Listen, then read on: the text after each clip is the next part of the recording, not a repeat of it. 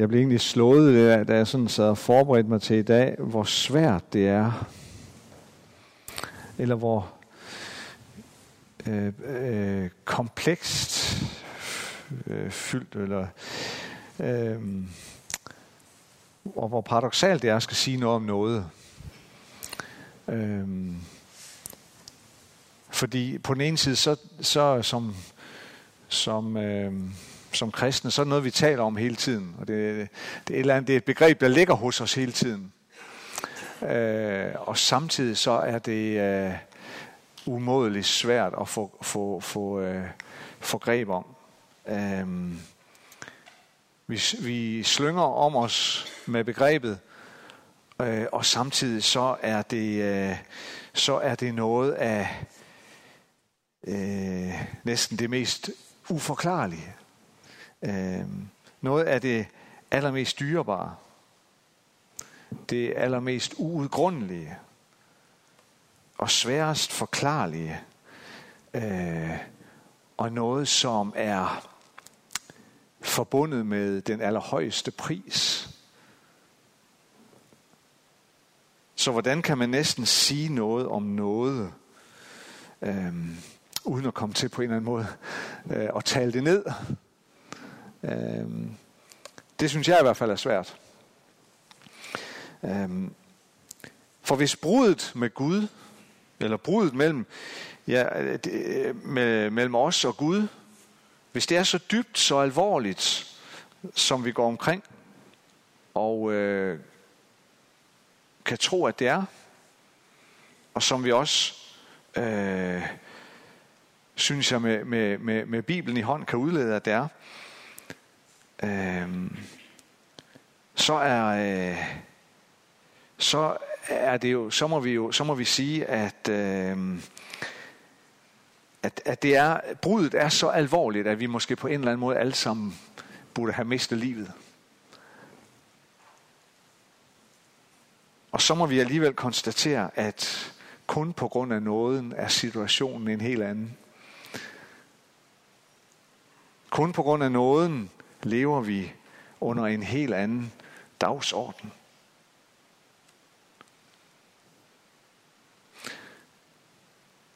Så det er svært at tale om nåden på samme måde, som vi taler om, om alt muligt andet. For det er så stort, og det går næsten ikke at sætte ord på. Hvordan kan jeg overhovedet med mine fattige ord gøre det begreb bare den mindste smule forklarligt? Op igennem historien, og op igennem kirkens historie og teologiens historie, så har man jo også øh, drøftet og diskuteret, hvad er noget egentlig for, for noget? hvad, er, øh, hvad er det, vi taler om her? Og øh, man, har, man har forskellige tilgange til det.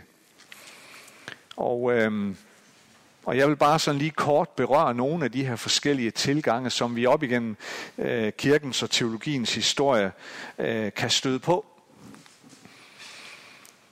Og det er ikke nødvendigvis fordi, at øh, de her forskellige øh, indfaldsvinkler, at, at, øh, og dem, der er fortaler for dem, at de nødvendigvis er rygende uenige.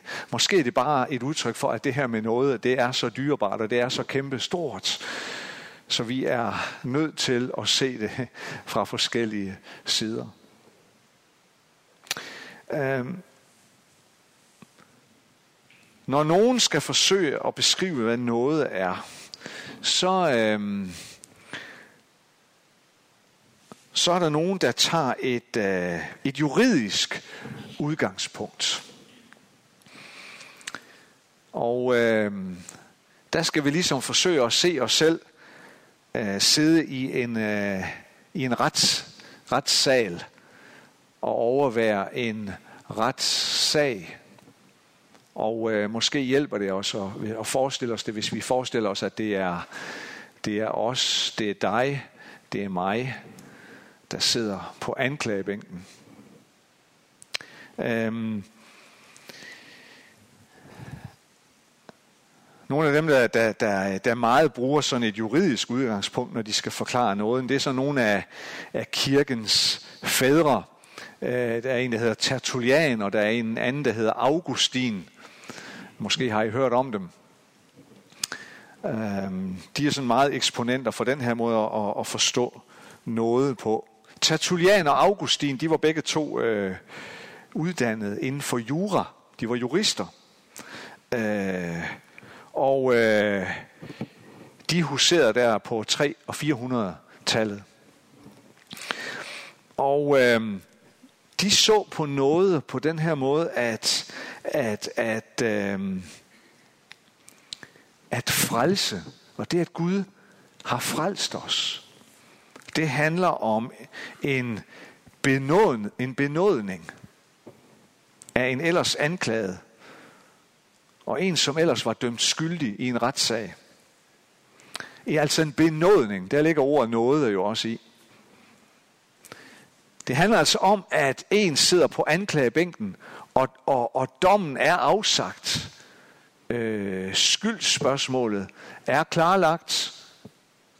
Du er skyldig. Men så går dommeren ind og benåder den dømte. Og skal vi overføre det sådan til, øh, til øh, et åndeligt øh, sprog, så betyder det jo, at i den, i den her måde at se noget på, at, at djævlen, Satan, var anklageren, der med henvisning til menneskets øh, mange sønder krævede dødsstraf og evig fortabelse.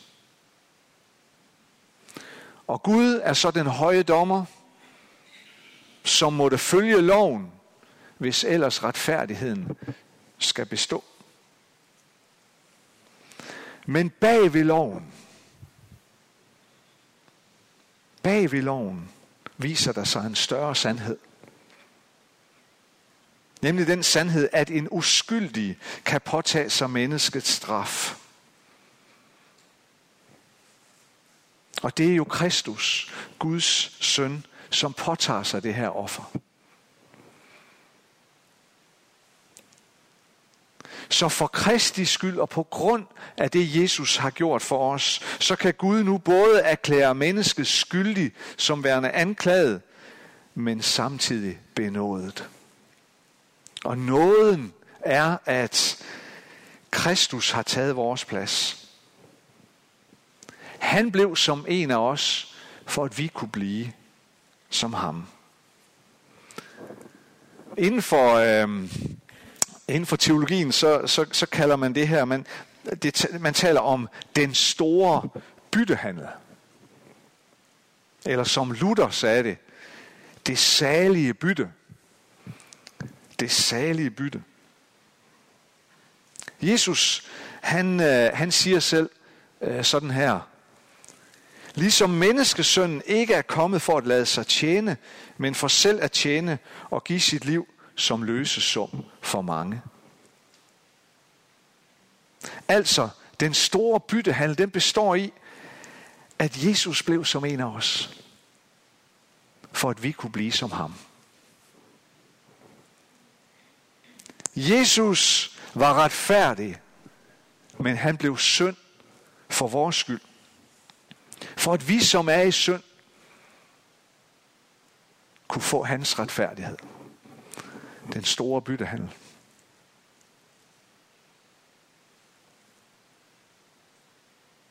Han, som var fri, blev fange for vores skyld, for at vi, som er fanget, kunne få hans frihed. Det salige bytte. Og igen så er det jo det juridiske, det er retssals temaet, der er i baggrunden. Vi har begået en uretfærdighed. Vi er dømt skyldige og skal have en straf, men vi benådes, fordi Gud lægger straffen på Jesus i stedet.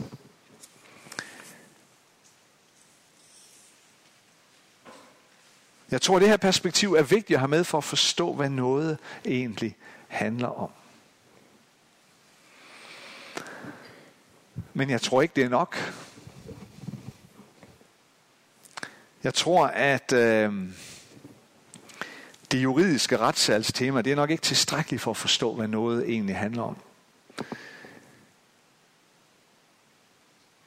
Vi har brug for flere perspektiver. Den her juridiske tilgang, det er sådan typisk, det er noget, der sådan, det, det, i den vestlige verden, der fylder det rigtig meget. Altså i vores del af verden, der har den teologi haft stor plads op igennem årene.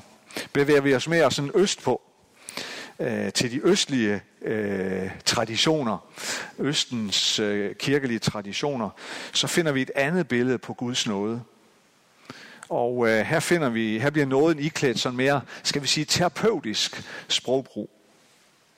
Og det er her er den anden af, af de gamle fædre, en der hedder Irenaeus. Han, øh, han var meget øh, inde på det her. Og øh, synet på noget hos Irenaeus, det ser lidt anderledes ud. Det hænger mere sammen med, øh, at, at, at synet på, hvad det er, der skiller os mennesker og Gud, det, det ser måske også anderledes ud i den østlige kirkelige tradition. Øhm, fordi hos os i vest, der er det som sagt det juridiske. Men, men det her med, hvad synd er, når, når, når øh, vores brødre og søstre i den østlige del skal forklare det, så er det mere sådan en, en sygdomslignende tilstand, som Jesus er kommet for at helbrede os fra. Han er kommet for at læge os. Og her tager man udgangspunkt, rigtig meget udgangspunkt i skabelsesberetningen, hvor der står der om, om, om menneskets tilblivelse. Gud skabte mennesket i sit billede. I Guds billede skabte han det. Som mand og kvinde skabte han dem.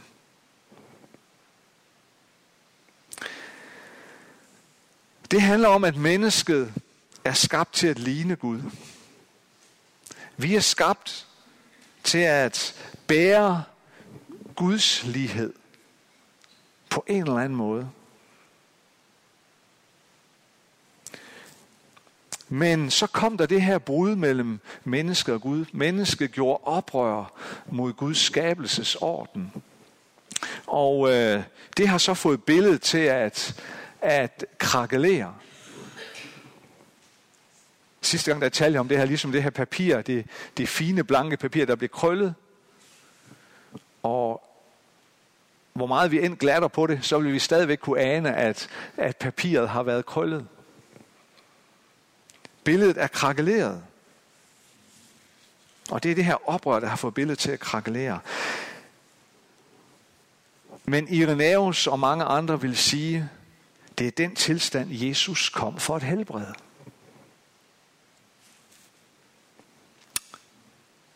Irenaeus forstod noget på den her måde, at det var hele tiden meningen, at Jesus skulle komme for at forløse os, for at helbrede os, for at forny os. Og det har hele tiden været en del af Guds plan. Og her er der fokus på opstandelsen. På Jesu opstandelse og alt, hvad det har tilvejebragt for os at ligesom Jesus opstod, så opstår mennesket til et, et fornyet liv sammen med ham, og i en fornyet relation med hinanden. Det er nådens værk. Jesus læger den her tilstand. Han helbreder den her tilstand inde i os. Så det er sådan, det kan vi næsten høre, det er sådan lidt mere terapeutisk. Det er ikke så meget, det er ikke så meget jura. Det er, øh, det er noget helt andet på en eller anden måde. Og hvis vi så bevæger os op i tiden, så kommer vi til 1700-tallet. Når vi bevæger os tilbage til vores vestlige del af verden, der møder vi i England en mand, der hedder John Wesley. Jeg er sikker på, at mange af jer har hørt om John Wesley. John Wesley han var faktisk meget inspireret af dem over i øst. Og øh, for, for Wesley, der var nåden det helt, helt centrale.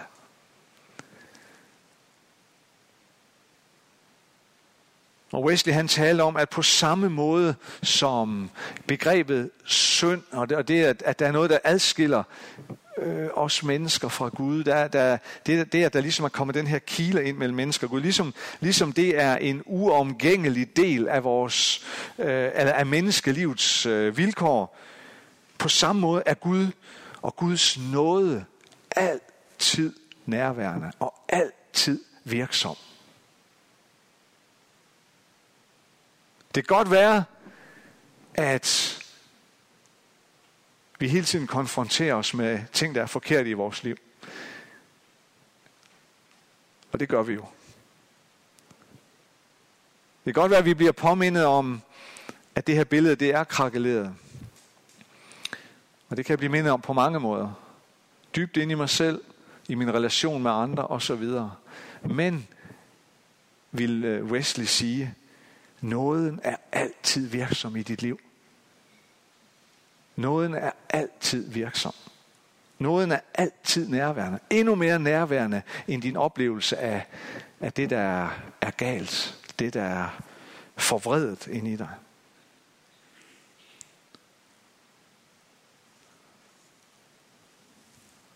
Og, og, og Wesley han betoner det her med, at, at noget øh,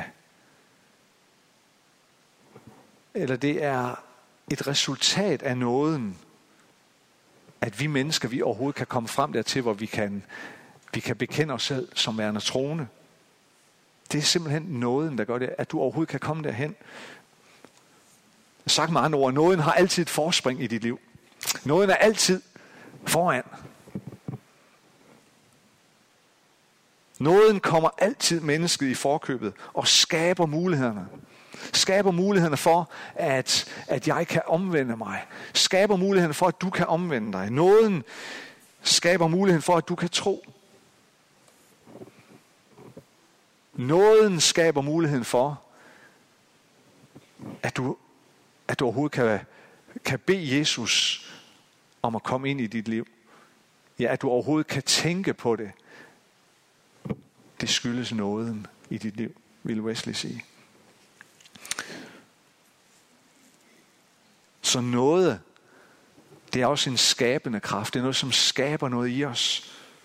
En aktiv skabende kraft, der kan forvandle dig og mig og give os et helt nyt liv. Det kan forvandle menneskets hjerte til at være det billede på Gud, som vi egentlig var skabt til at være.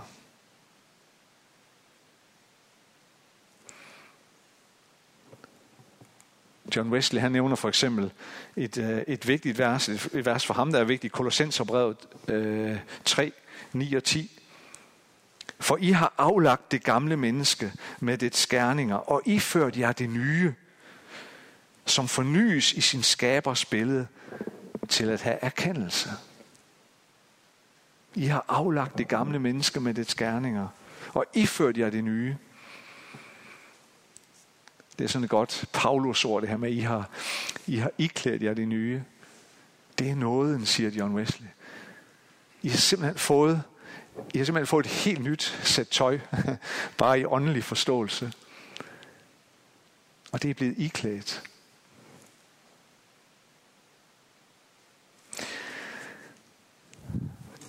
Det var sådan tre billeder på, på noget, tre, tre måder, sådan som, folk op igennem historien har forsøgt at, at forklare det og beskrive det. Og som sagt, ikke nødvendigvis nogen, nogen der vil øh, slå hinanden til plukfisk, fordi at øh, over deres egen erkendelse. Jeg tror mere, det, det er måske mere sådan øh, som, som tandhjul, der glider ind i hinanden og supplerer hinanden. Øh, hvor det ene perspektiv ikke kan stå alene, men vi har brug for flere forskellige måder at se på det, for det er så kæmpestort. Øh, noget er både en benådning for den skyld, jeg ikke selv kan betale mig fra. Og det er en helbredelse fra en sygdomslignende tilstand, som har ødelagt den billedlighed af Gud, som jeg egentlig var skabt til at bære. Og det er den Guds kraft, der skaber muligheden for, at jeg overhovedet kan, kan vende mig om og, og, og, øh, og fatte et andet sind. For at jeg overhovedet kan at begynde at erfare Gud og komme til at tro på Gud. Nåden er udgangspunktet for, at jeg overhovedet kan kaste mig i hans favn. Men uanset hvad, så handler nåden om, at den kommer til mig helt udefra. Det er ikke noget, jeg kan afstedkomme i mig selv. Det er Guds handling. Og nåden kommer for at tilbyde mig en løsning på noget, jeg umuligt kan afstedkomme selv. For at redde mig ud af en situation, jeg ikke kan redde mig selv ud af. Jeg har intet at betale med. Jeg har ingen kapital overhovedet. Men Guds store kapital, det er nåden, som tilflyder mig, uden at jeg har gjort noget, uden at jeg har betalt noget, uden at jeg har erfaret noget. Lad os bede sammen. Almægtige Gud og himmelske Far, tak fordi vi må få lov at stå ind for dig med tomme hænder. Fordi vi ved, at, at i os selv har vi ingen kapital, vi kan indløse til noget som helst af værdi hos dig. Men alt får vi givet af dig.